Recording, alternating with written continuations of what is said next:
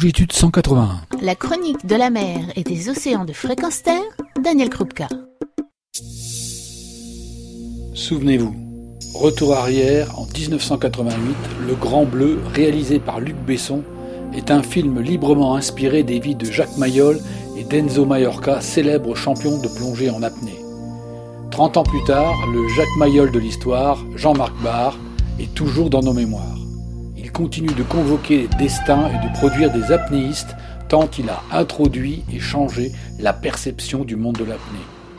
Je vous emmène à sa rencontre, faite sur le stand de l'association Longitude 181 au Salon international de la plongée de Paris en janvier 2019. Jean-Marc, on ne te présente plus le Grand Bleu. Il y a une passé. Il y a de l'apnée. Et aujourd'hui, on te retrouve, on te retrouve au Salon de la plongée. Et aujourd'hui, tu fais du soutien à des organisations. Quel est le sens de ton engagement? C'est-à-dire qu'il y a eu les 30 ans du Grand Bleu euh, l'année dernière et j'ai pu euh, rencontrer euh, à travers un film qui s'appelle Génération Grand Bleu. je me suis remis en, contact avec justement cette monde de plongée.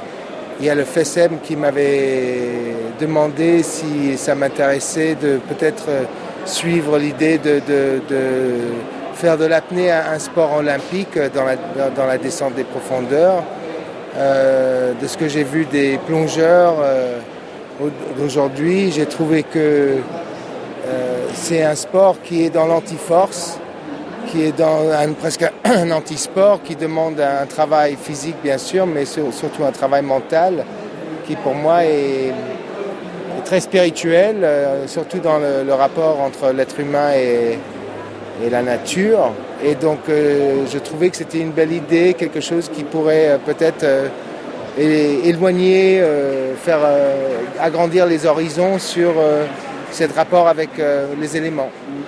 Alors aujourd'hui, le, soutien à des associations qui essayent de militer justement pour la protection des océans, tu vois ça comment? Alors il y a aussi, je, je, je suis parrain d'une association qui aide à, à soigner les mammifères euh, qui sont euh, sur nos plages et essayer de les, soigner et les remettre euh, dans la vie normale pour eux. Et je suis aussi, je fais partie d'une organisation pour les plastiques en mer. bien sûr que c'est que des représentations médiatiques où j'ai l'occasion de parler devant des gens, mais dans la vie personnelle, je pense que c'est quelque chose de radicalisation de cette prise de conscience, elle devient de plus en plus urgente. Et c'est à travers ces manifestations, que moi je, je, me manifeste et peut-être euh, de l'emmener plus loin encore. Donc euh, en fait, tu, tu sers de porte-parole pour des contributions qu'effectivement tout le monde bah, Qui pour moi, le, le, besoin de changement de conscience, de prise de conscience pour essayer de sauver la planète, surtout dans un monde qui devient capitaliste autoritaire. Euh, il faut se battre maintenant et, la question se pose presque plus. Est-ce que tu, es d'accord avec le fait qu'on est vraiment maintenant dans l'urgence? Je suis complètement... Euh, je, dirais qu'on est dans l'urgence parce que peut-être on a déjà perdu la, guerre, mais que si on ne se bagarre pas, euh, c'est pas la peine de vivre. Voilà. Est-ce que tu as aujourd'hui, euh, parmi tous les plongeurs que tu as pu croiser justement sur ton chemin, euh, des exemples où tu te dis, bah, tiens, ça c'est vraiment un truc à faire, à suivre euh bah, Je trouve, je connais vraiment que l'apnée. J'ai pu témoigner des, grands plongeurs comme Pierre Frola. la descente de Guillaume Néry à 100 mètres sans effort m'a touché profondément. là aussi, il fait des choses très artistiques avec sa femme qui devient de la danse sous l'eau euh, et avec les animaux. Donc le côté euh, culturel commence à s'étendre sur l'apnée et ça, ça m'intéresse. Est-ce que toi, personnellement, tu as vu, euh, quand, tu es, quand tu fais de l'apnée, est-ce que tu as vu une différence au fil du temps sur l'état de la mer? Je ne peux pas dire vraiment parce que j'étais dans des coins tellement beaux que c'était difficile à, à, dire. Et moi, où je le fais en ce moment, en Calabre, euh, bien sûr, il n'y a, pas de poisson, hein, donc euh, je pense qu'en comparaison avec 30-40 ans, euh, c'est énorme. la crise, elle est énorme. Donc, cette désert de ce qu'on voit sur les côtes méditerranéennes, surtout chez nous, il y a une raison et, on n'a pas encore trouvé la force spirituelle ni intellectuelle de combattre nos doutes et d'essayer de le changer.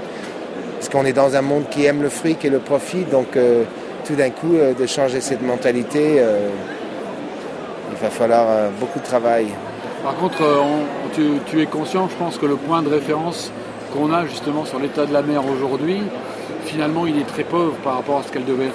ah Non, bien sûr, non, mais, mais surtout, on, est, on est en train de voir qu'on est dans une zone de confort qui ne va plus exister. Donc qu'est-ce qui va se passer? Soit on combat, euh, soit on fait la guerre. Hein D'accord. Bon écoute, je te remercie beaucoup Jean-Marc. C'est un grand plaisir de, Pour moi aussi. de t'avoir euh, avec nous ici en plus sur le stand de Longitude 181 au Salon de la Plongée parce que c'est emblématique. Et tu t'en rends bien compte. Et euh, le fait que tu soutiennes des, des associations, que tu viennes sur des stands d'associations comme Longitude 181, c'est un immense une immense motivation que tu donnes en fait à tous. Merci. Voilà, et je te remercie énormément. Et je pense que les auditeurs qui seront euh, euh, à l'écoute de cette chronique eh ben, partageront également cet enthousiasme et cette motivation. Merci. Hein. Merci beaucoup.